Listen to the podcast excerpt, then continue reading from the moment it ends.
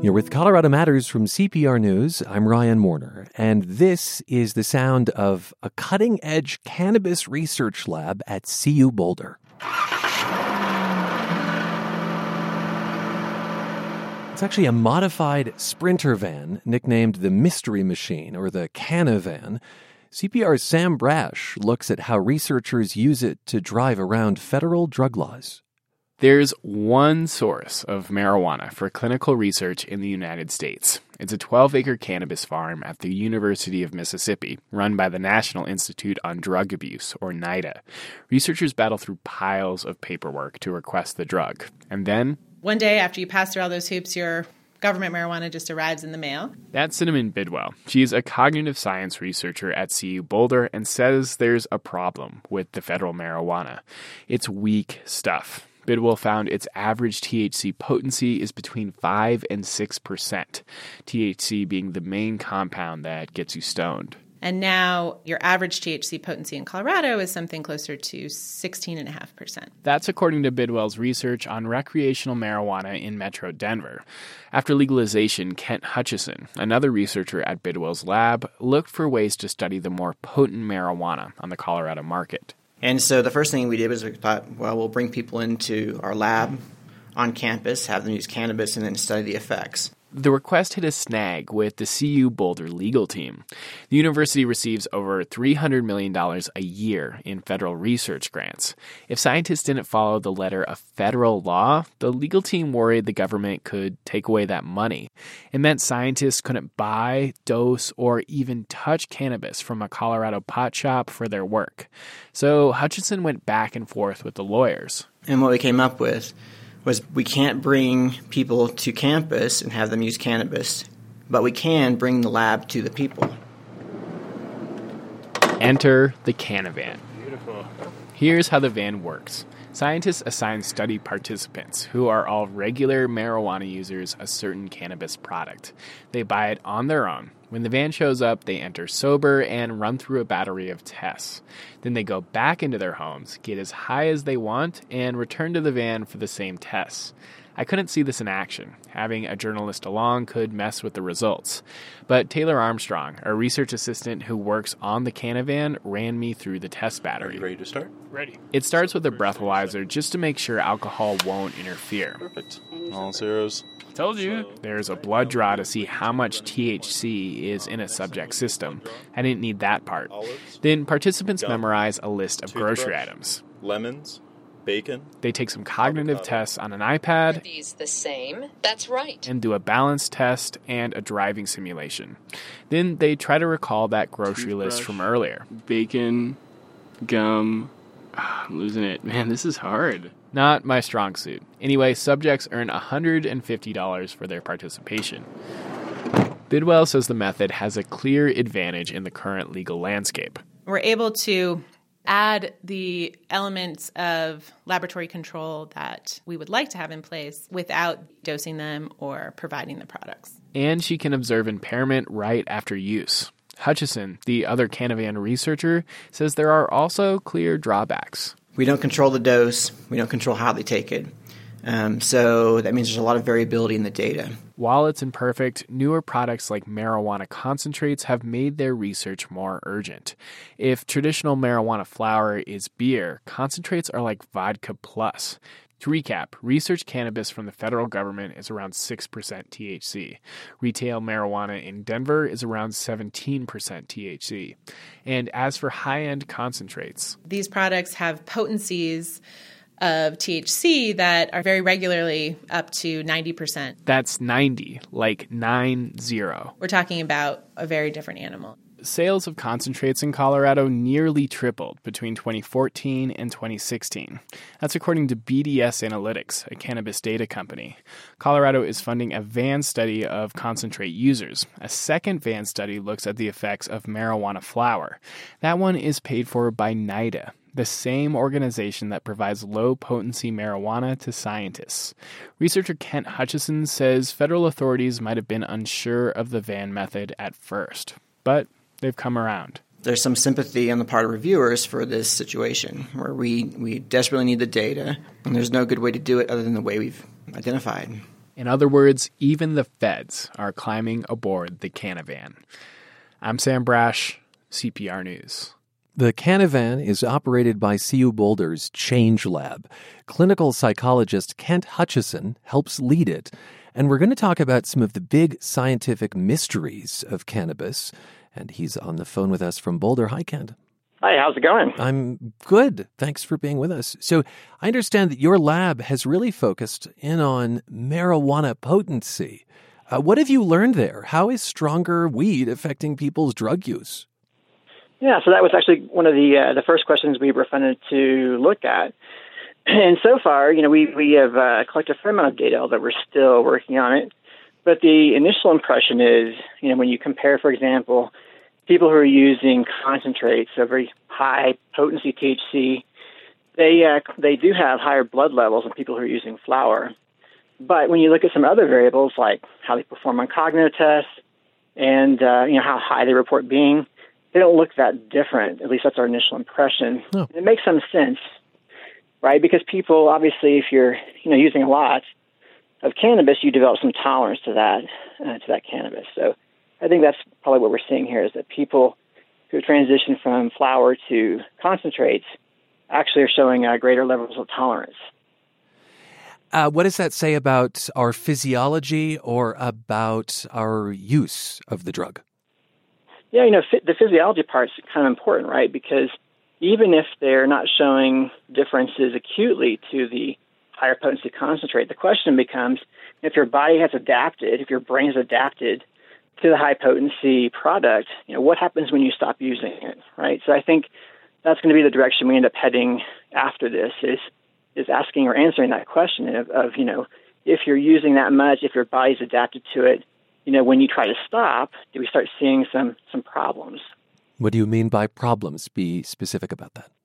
Yeah, so maybe withdrawal symptoms, maybe greater withdrawal symptoms, also maybe some cognitive cognitive effects. So maybe, you know, your attention and memory looks more normal while you're using it, but when you stop using it, you start seeing problems with cognition.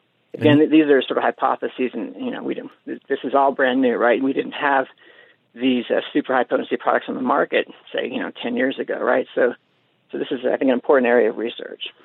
Uh, lots of unanswered questions there, but preliminarily, does that mean that public health concerns over marijuana concentrates like hash or shatter could be overblown? You know, that's, I think it's too soon to say that okay. for sure, right? And again, just because, you know, this is, we are just starting this research. And, and, and so it, it could be the kind of thing that we're not seeing big differences acutely. Um, I mean, we'll see when we're done with the study. But, but again, we haven't looked, we haven't looked at what happens when you try to stop, right? And it does make sense, and this is true for, you know, other drugs as well, that you know, the more you get exposed to, um, potentially the more problems you have when you try to stop. I want to talk about pain. So, a recent study found a decline in opioid deaths after Colorado legalized recreational marijuana. Do you take that as good evidence that marijuana works as an effective substitute for pain relief? You know, the, the way I take that is that's that's a strong indication that we need to do some some careful research on cannabinoids in, with respect to pain and with respect to the opiate epidemic, right? So you know, these studies, it's not just one of them, there's several out there now. They are, um, you know, large studies, but not well controlled. Mm. And so definitely they provide the, the evidence that you would want to see to move forward with more carefully controlled studies. But, but I do want to stress how important it is that we actually do those studies. I mean, we clearly we have an opioid epidemic. Chronic pain is one of the, the biggest problems we have, you know, in, in, in this country. And if cannabinoids or cannabis products can help with that, without all the problems that come along with opiates. I mean, that's a, that's a major, major thing that we should be looking at. Help me understand when you say cannabinoids. Um, help me understand what it is you're looking specifically at in cannabis. Uh, because you know THC is the active ingredient that makes you high. There is cannabidiol, CBD, which is less intoxicating, but that you know many find helps with pain, anxiety. Do you look at those separately? Do you look at those in combination? Uh, break that down in layman's terms for me. Yeah, I mean that's a, a great question. You know, and this is one of the the uh, nuances that maybe people don't fully understand is that cannabis has a number of different active uh, components. And you mentioned too that the major ones, THC and cannabidiol or CBD. And so, you know, when people are are um, taking cannabis or doing cannabis research, we don't always understand exactly what people are are taking. Right? When they say, "Well, I'm using cannabis for something," Yeah. what does that mean? Is it mostly THC? Is it mostly CBD? And so, this is a you know th- that combination of those two and maybe others could be key to understanding the effects of the, of the cannabis product. And so you're looking uh, at those not in isolation, but as they interact together and perhaps their own separate uh, characteristics. I understand that this this question recently got quite personal for you. Uh, your wife, who helps run the Change Lab at CU Boulder, recently had surgery for cancer, uh, which means that she faced a choice about how to manage her pain afterwards. Uh, what what did she decide? Know, well, that that's uh, I mean, it was a very it was an eye opening thing for us, right? Because you know we're scientists, we've been sort of looking at these issues, um, you know, with, with some distance, right? And all of a sudden it became a personal thing. So we've been we've been studying this for you know last four or five years. And yes, back in December she was diagnosed with cancer, and so you know two weeks later we're talking to the surgical team about you know pain management, postoperative pain management. And so, you know, we, she she is a person like many who have, you know, really severe side effects to opiates. And so she asked the team, you know, what about cannabis? Is there a cannabis, you know, alternative in terms of pain management? It was really interesting to see the the response, right? Because what they basically said was, um, you know, we don't know because there's been no research, right? There's no evidence. We, we wish we could tell you, you know, here's here's a product that works. You know, here's the way to administer it. Here's the right dose. But we just there's no evidence base. There's no research, and all we can tell you is if you find something that works, use it, right? And so on the one hand, that's it's kind of cool that they are open-minded. You know, that the healthcare providers. Uh, on the other hand, I think it says something about our I don't know our society or the sort of where we're at right now, right? That we there's no research that could be used to guide doctors who are trying to make recommendations for people who don't want to use opiates, and there's no research to guide the patient. So yeah, she um she basically you know, the message is you have to kind of experiment on yourself, which Yeah. is not ideal, but that's what she did. Yeah, she didn't. She went through a major surgery, you know, eight hours eight hours in surgery, didn't take a single opiate. Um, afterwards, just used cannabis and and ibuprofen to control the pain. And then, you know, on down the road too, there, you know, there were other surgeries, and and I think at that point she had pretty pretty well dialed it in in terms of you know how to use uh, cannabis products instead of opiates. So it's tough, right? When we we have a head start, you know, this is our area of research, and you know, we were familiar with research in other countries. We're familiar with products on the market in other countries. Sativex is one of them. But even So even we- you have to navigate uh, somewhat uncharted waters here. If you're just uh, joining us, I'm speaking with Kent Hutchison, who's one of the leading cannabis researchers in Colorado. He's a clinical psychologist based at CU Boulder's Change Lab. And Kent, I, I hope she's doing well now. Just briefly. Yeah, she's doing well. Thank Oh, you. Yes. Um, well, I, I want to speak a bit to that that frustration I, I think I heard from you, which is, and I think this has often been described as a chicken and egg proposition. You've got uh, lots of restrictions on how you can research marijuana, uh, and yet you want to research it so that there's more information, so that you might convince what the federal government to change its stance potentially on this drug. Uh, do you do you find yourself pulling your hair out? Oh, absolutely. You know, it's you definitely heard the frustration in, in my voice, but the reality is, you know, you talk to, to patients, PTSD patients, you know, there, right? Because, yeah, the, the inability do the research, and as a researcher, you know, it's just it's it's difficult, right? Um, to see that, you know, in Colorado, you know, we'll sell what six hundred thousand edible units a month, something like that. You know, there are lots of patients who are, are t- taking the products, and you know, at the university here, we are prohibited from doing any research. So, for example, we, have some Nobel-winning, you know, um, scientists. You know, if we if we take our best chemist and and say that chemist wants to study the safety or the the purity of a product, eh, they're not allowed to do that, right? We can't bring it on campus. We can't study it. Our you know our best neuroscientists can't look, for example, at the effects of concentrates on the brain in, in a rodent model because you can't bring it on campus. You're not allowed to, to touch it or work with it. And so it's just it's this really horrible situation, right, where there's clearly a public health need for the research, but the universities won't let us do the research. Thanks so much for sharing your perspective with us. Thanks for having me. And our thoughts are with your family. That's cl- clinical psychologist Kent Hutchison. He's with CU Boulder's Change Lab and is one of Colorado's leading cannabis researchers.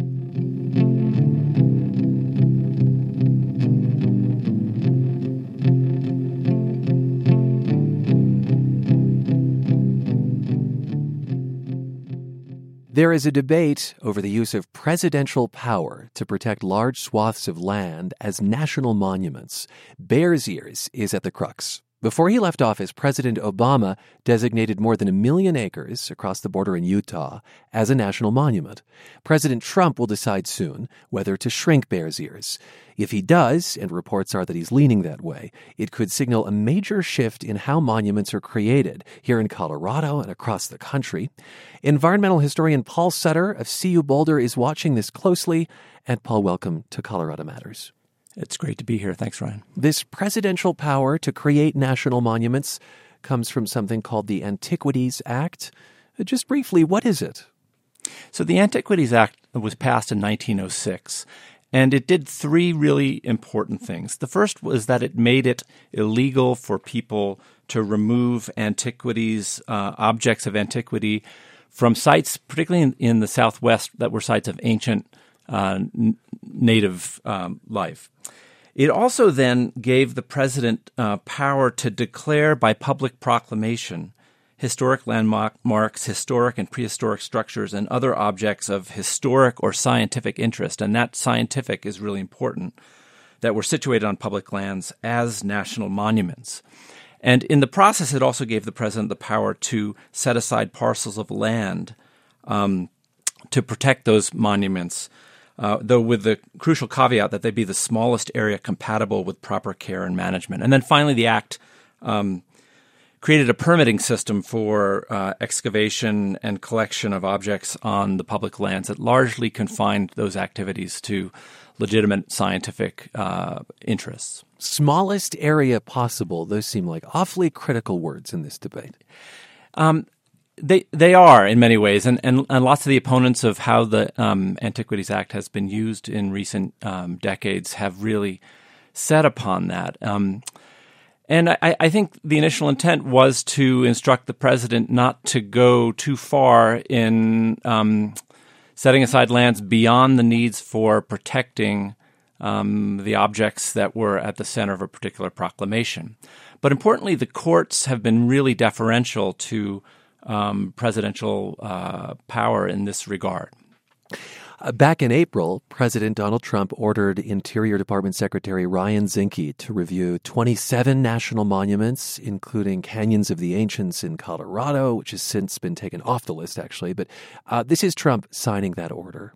The Antiquities Act does not give the federal government unlimited power to lock up millions of acres of land and water and it's time we ended this abusive practice. And so Trump has said that this presidential power means people who live in these regions can't decide how best to use these lands for, say, recreation, economic benefit. Uh, he says he wants states to have more authority, and the president is pretty plainly saying that past presidents have abused the Antiquities Act. Uh, it doesn't sound like courts have uh, exactly agreed with that. No, they haven't. And I think we have to go all the way back to the beginning of the act to really make sense of this. It, it, part of the debate actually included some language within earlier renditions of the Antiquities Act that included things like scenic preservation and, uh, and other sorts of powers. And, and while those were eliminated from the final act of 1906 itself, the provision for protecting areas of scientific interest uh, was a really critical one um, and and did allow presidents to protect fairly large areas. And there, the fact that there was no specific acreage uh, delimitation in the law, I think, is also an important one. And, and, most people who have looked at this have argued that this was a kind of middle way between a, a truly expansive um, presidential power uh, and a much more constrained one. Now, almost immediately after this act was passed, Theodore Roosevelt, who was president and signed it into law, um, created a whole series of national monuments, including the Grand Canyon National Mo- Monument. This was, right. you know, what would become the Grand Canyon National Park at over 800,000 acres. And um, this sort of set people back a little bit, but in 1920, uh, a federal court um, did rule that the president was well within his power to declare a national monument of that size. And that really set a precedent that I think presidents have followed. So, by and large, the courts have been very deferential to presidential prerogative when it comes to determining what constitutes that smallest area possible and also what constitutes objects of um, scientific, historical, or archaeological importance, including entire landscapes. Bears Ears National Monument spans more than a million acres in Utah, and it's it's red rock country, a place filled with cultural and historic significance from rock art to American Indian dwellings and granaries. Uh, is what I hear you saying that uh, President Obama's actions declaring it a national monument are not the exception here, but that what might be exceptional is President Trump shrinking a previous president's monument. Is that true? Yeah, I, I, think I think that is true, and I think the other thing that's worth mentioning uh, initially is that um, a lot of this springs from the Grand Staircase Escalante uh, set aside during the Clinton administration, where there wasn't a whole lot of um, process involved. But it is important to recognize that the Bears Ears designation came at the end of a very long process. Uh, that included lots of input from all sorts of people, including local people, and that that in many ways deferred to a legislative effort um, to try to get this land set aside uh, with congressional approval. And and that, when that didn't work out, President Obama set it aside as a national monument, albeit of about 550,000 acres less than the tribes. Uh, who were the main proponents of this wanted, in part again in deference to local interests. Now, there are some examples of presidents reducing the size of national monuments huh. in the past. And the two most important are um, first, uh, um, one that, that was set aside in 1909, I believe, Mount Olympus, which would become Olympic National Park, was reduced by half. This was a, initially a 600 something thousand acre uh, site that was reduced by about 300,000 acres in 1916 by Woodrow Wilson, in part arguing that the timber within the area was needed during the First World War. Okay. And then there was um, a Grand Canyon National Monument. This is a little confusing because the Grand Canyon National Monument set aside by um, uh, by Roosevelt would become a national park, but then there'd be another one set aside by Hoover as an addition to the park as a monument, and Franklin Delano Roosevelt would also reduce that by about seventy thousand acres. So there are examples of presidents having done this, but there were never any real legal challenges to these, so we don't really have a sense of whether presidents had the legal power to do that. And then very quickly, the last thing is that the Federal Land um, Policy Management Act of 1976 also ups the ante here and makes it less likely that the president has power to uh, abolish um, or potentially even reduce the size of a national monument. Ah. You're listening to Colorado Matters. I'm Ryan Warner, and we are speaking with Paul Sutter, environmental historian and chair of the history department at CU Boulder, uh, in the context of Bears Ears National Monument in neighboring Utah. Uh, there is talk, and uh, it looks like the president is leaning towards shrinking that national monument, which was created at the tail end of the Obama administration. I, I guess I'd like to know, Paul, what a national monument is exactly. I mean, I think if you ask 10 people, nine of them wouldn't be able to tell you what yeah. protections that affords or doesn't. I mean, it's not like all activity that goes on on that land immediately stops or, or is banned or something. Right. It, so it there's a wide variation. It tends to be um, less stringent than national parks for sure, and certainly less stringent than designated wilderness areas um, that are probably the most stringent form of protection we have. But in most cases, and particularly in recent cases, the, the creation of a national monument does prohibit um, uh, mineral and other sorts of mining activity. It may or may not uh, prohibit uh, off-road vehicle use or mountain biking or things like that. Would, that it mean, just really sort would of that depends. mean new activity? Is it, or is that retroactive? Right. Yeah, I think it's mostly new activity. I'm okay. not exactly sure on that. All right.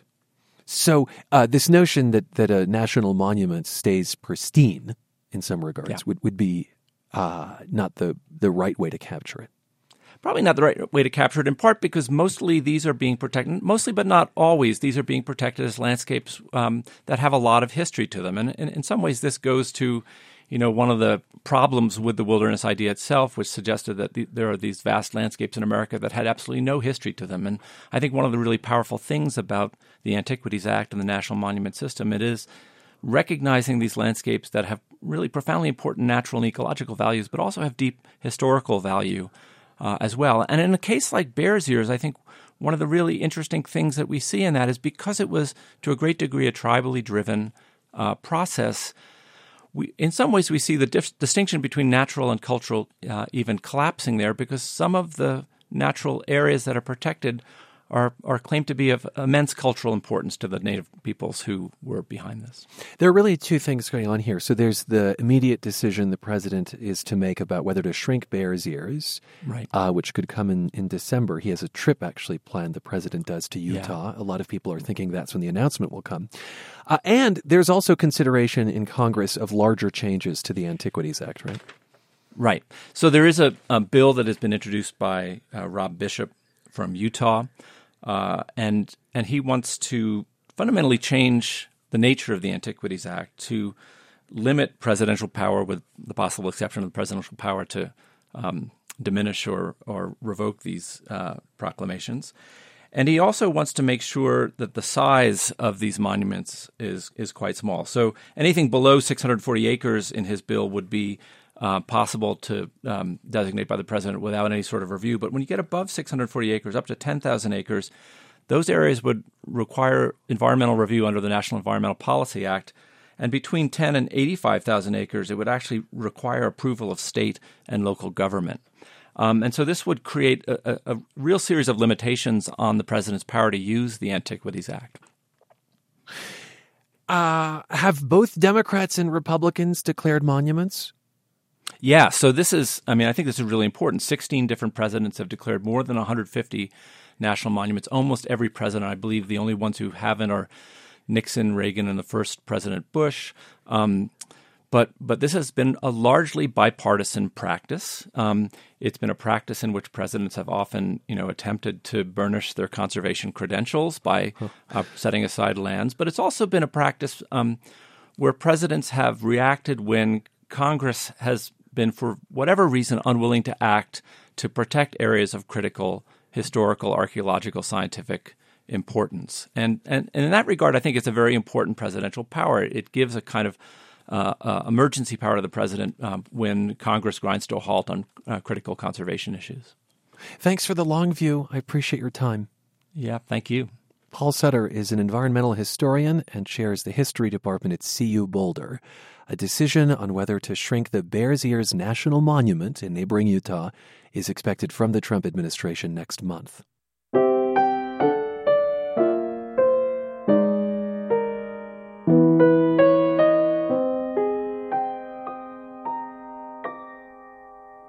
It's Colorado Matters from CPR News. I'm Ryan Warner, and the following are quotes.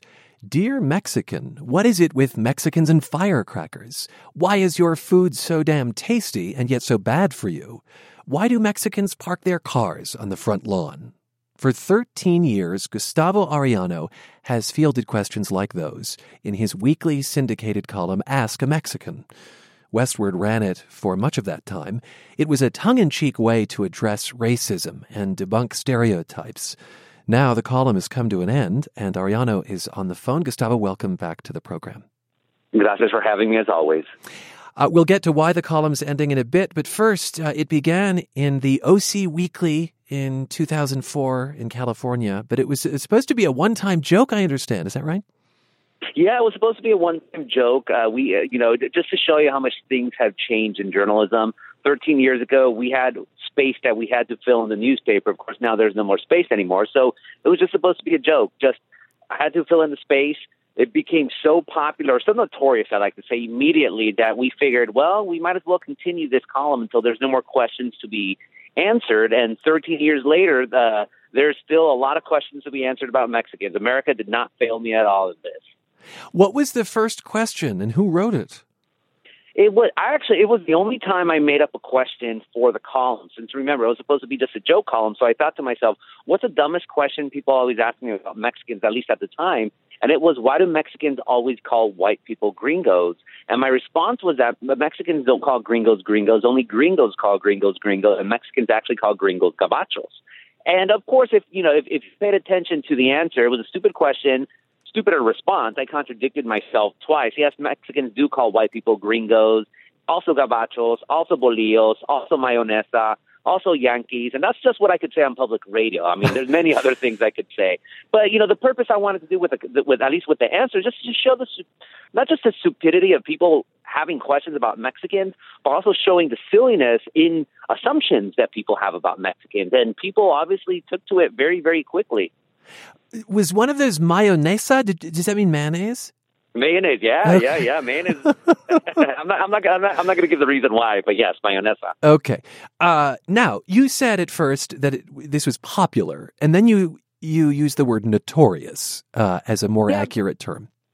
Yes, because not everyone was a fan. I mean, and, and as a reporter, and especially as a columnist, actually, you don't care whether people like you or you hate you as long as they read you. I mean, the great columnist, like one of my idols was has always been H.L. Mencken, the great columnist from the 1920s, a guy who just loved to you know prick at people. And on my end, like I don't, I didn't really care. That's why I say notorious because there was good liberals who loved the column. There were good conserv- uh, good liberals who hated the column. There were good conservatives who hated the column. There were good conservatives that liked the column. So it was the hatred and the love was all across the political, ideological, racial, and even uh, generational spectrum. But the great thing about it was that people read it and people had a feeling about it one way or another.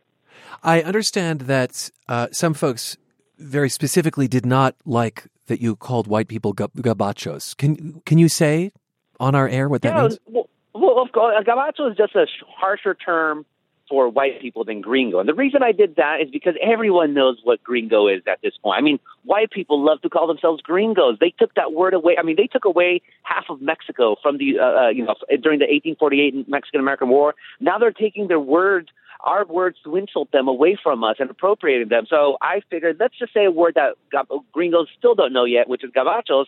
In 15 years, I think everyone will, gabachos will start calling themselves gabachos. So then on to the next insult, right? I mean, they. I mean, some people know what Yankee is, but that's kind of antiquated at this point. Uh, gabacho, I think, means like someone who doesn't quite speak the language right, or something like oh, that. So, so specific. Oh, so you want the specific definition? Sure. So gabacho actually comes it is uh, Occitan, I believe the language is. Oh, no, Provençal. So one of the one of the dialects of France, whatever they speak on the French-Spanish border, and it was a word that the French would use. No, that the Spaniards would use to call French uh, for not being able to speak Spanish. So when we call you a gabacho, not only are we calling you a gringo, we're also calling you a Frenchie. So it's two insults with one stone. All right.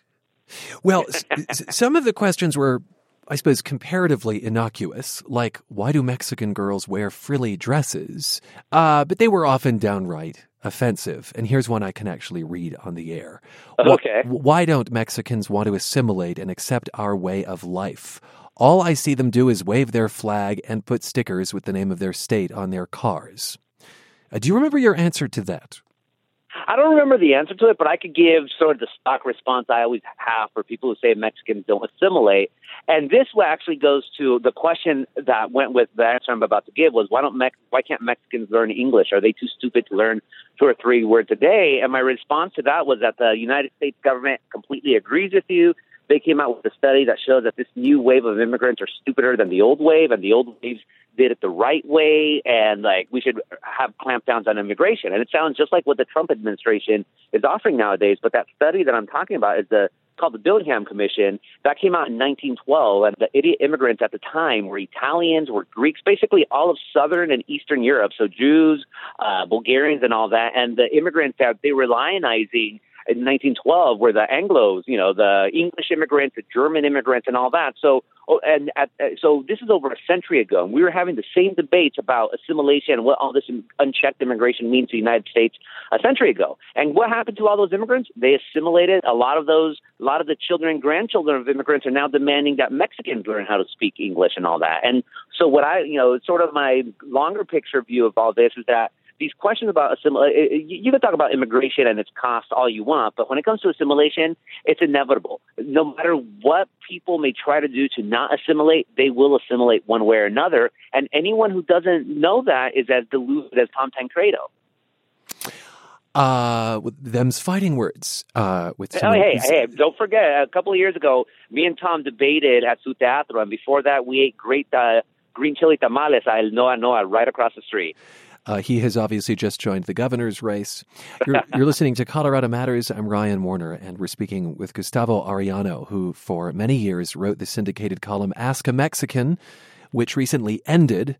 It ran locally in Westword for many years. And what do you think it accomplished? Ask a Mexican. I'm not going to. I'm going to leave others to debate that. For my final column, like I, I had a farewell column. At that point, I couldn't call it Ask a Mexican anymore. But for the papers that remained that syndicated the column, I said I'm going to leave it to other people to, uh, uh, you know, argue whether I was a visionary or a vendido. In other words, a sellout.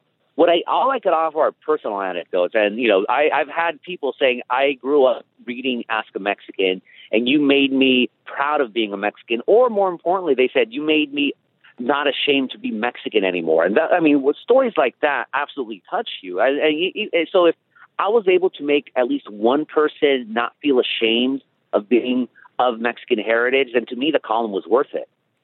You made reference to this that the trademark to Ask a Mexican is owned by the newspaper uh, OC Weekly, and I want to say by way of background that the column came to an end because several weeks ago you resigned as editor of that weekly after uh, after you were mm-hmm. asked to lay off some of your staff. Uh, why half the staff? Half the staff? Yep. Mm-hmm. Why why not continue the column under a different name though? I because at that point I figured if if I was gonna uh, yeah, and what most people, especially in Denver what most people didn't realize was that I was based in Orange County. A lot of people thought I was based in Denver when they would read me in Westword. Uh-huh. I my my journalism career had been in Orange County, California, where I was born and raised. I was the editor of the OC Weekly for six years. My entire uh, prof- professional uh, sort of uh, personality, if you will, was based on being editor of the OC Weekly and author of this Ask the Mexican column. And when when the OC Weekly part came to an end, and I had a meeting with my boss at the time, and he said, "Oh yeah, you know, I think you could write for us Ask the Mexican on a contract basis." I thought, you know what? I don't want to do it. I also don't have a bunch of money just in case. Like I, I, I explored my legal options, and I, I just came to the conclusion that at least as a column, I'm just not going to do it anymore, even under a different name. And a lot of people have asked me to continue doing it, and I reserve the right to do it in the future under a different name. But at least right now, me personally, I just have to move on. I don't like looking back in the past. I don't like grasping on to, um, you know, to what happened at the past. But hey, you know what? We'll always have Chubby's. You'll always have Chubby's. You're making reference there to the restaurant in Denver that in a, a book you wrote, you actually uh, said served one of the best Mexican dishes in the country.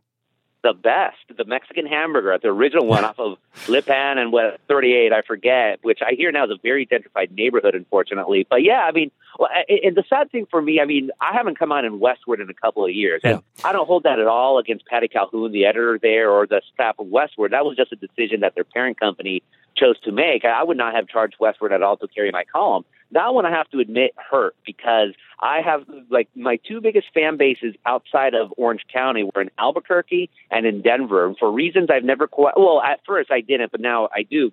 But Denver just adopted me as one of their own. And anytime I would go, we'd go to, um, you know, to I'd have signings at bookstores there. I, I did a lot with Su Teatro, and there were always packed audiences. Denver was always so kind to me, and thankfully, I still have friendships there. That mean I, I you know, I'm not going to be a stranger to Denver, but you know, ending the column that was about two years ago. It really sucked. It really did. Uh, you mentioned Su Teatro, that is the theater company in Denver. Um, you've been with the OC Weekly for many years, as you've said, and, and you've worn many hats editor, staff writer, columnist, restaurant reviewer. Um, what, what do you think is next for you? I have no idea. I honestly don't. Um, I, I, I'm obviously talking to papers, both regional in Southern California and national, hopefully as a staff position. If that doesn't work out, I could always strike out on my own. Um, you know, I'm already freelancing a couple of pieces, uh, done stuff for Remezcla, this really great uh, Latino website. I'm actually going to do a I did a humongous, a 3,500 word essay about the death of alt weeklies for Reason Magazine, the libertarian publication that I've been contributing to for the past couple of years. So, I, if, if people want to follow me, they could always find find me on Twitter at Gustavo Arellano or look on Facebook for Gustavo Arellano. I'm the Gustavo Arellano that's holding a taco, of course, because there's many other Gustavo Arellanos in this world.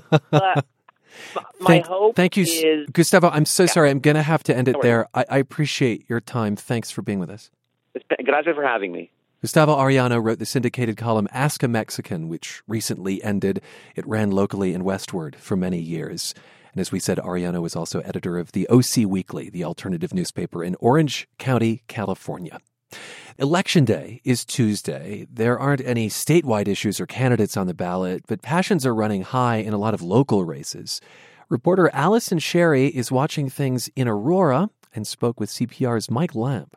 On the city council, there are five open seats, and two of those seats are being are held by incumbents who are being challenged.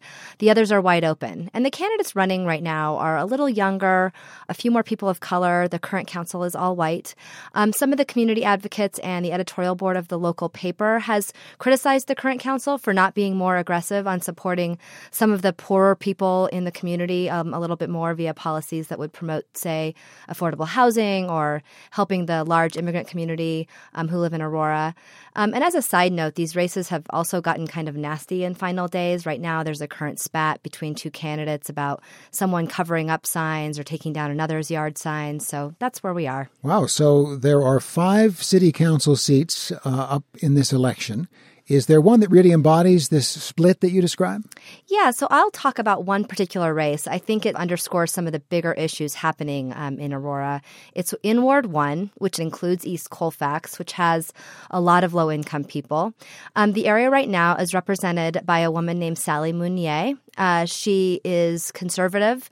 She is a Trump supporter, and she has led the resistance on some of the council's debates to sort of embrace policies like DACA or Dreamers. She's being challenged by a woman named Crystal Murillo. She's a young Latina. She grew up in Aurora. She's the daughter of immigrants, and she uh, graduated in 2015 from the University of Denver. So she's in her 20s, and she talks a lot about her strong ties in Aurora, her childhood, and wanting to advocate for people of color, uh, not just in immigration policies, but um, affordable housing and transit and that sort of thing. So that is the Aurora City Council races. Anything else uh, going on in Aurora for this election? Yeah, Aurora and its neighbor Denver both have pretty feisty school board races going on. And to learn a little bit more about those, I'm going to hand off to my colleague, Ann Marie Awad. Hello. Hello, nice to see you. Uh, my sense is that the conflict in school board races is often between those aligned with teachers' unions and a more traditional approach to public education, and those who want to see more charters and other reforms. Is that what's going on in Aurora? That dynamic is definitely playing out in both Aurora and Denver. So both cities have school boards that are largely pro reform. Denver has been on that path for about a decade. Aurora is coming to it somewhat recently, only in the last few years. You have about four union backed candidates who have pledged to halt charter expansion in Aurora, and they're running against candidates who like the reforms and are campaigning on continuing down that road. The same push and pull is happening in Denver. So, right now, DPS's school board is unanimously pro reform. That's been a pretty safe majority for the last several years. And even in the District 2 race in southwest Denver, there's no incumbent, but the school board already has its kind of preferred candidate who's facing off against a union backed candidate. So, this uh, debate has been going on for some time. Has it changed at all with the new administration in Washington and its emphasis on school choice? It has become a lot more charged this time around. You have many of the union backed candidates and similarly aligned outside groups who are trying their best to tie the current board to President Trump and to Education Secretary Betsy DeVos. That's created a lot of rancor because the current board has condemned many of the policies that have come out of the Trump Education Department. Some of the flyers that are going out show candidates' faces literally pasted right next to President Trump or Betsy DeVos. Um, one candidate targeted by these ads, for example, she's a daughter of Mexican immigrants. She's a community organizer. She considers herself ideologically very different from Trump. And she said that she feels like there's a racist element to some of these ads. Yeah. Is it likely that either Denver or Aurora public schools could significantly change course with this election? So there are four out of seven seats up for reelection on both school boards this year. And when it comes to Denver, you do have a board majority at stake, but it's not likely that the board is going to flip entirely. The pro reform candidates are raising much more money in almost every single race, and Denver has voted for these policies time and time again. However, if even one seat flips, it's definitely going to change the dynamic of the board. And in Aurora, you're seeing far fewer incumbents running for seats, so change is almost guaranteed to some degree there.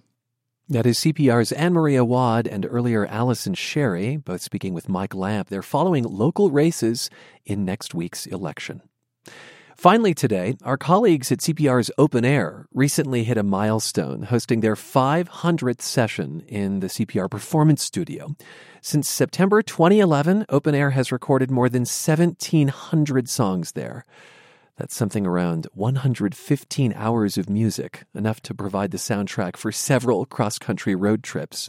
The 500th session featured Nicole Miglis of the band Hundred Waters, sitting at CPR Steinway. This is the song Jewel in My Hands.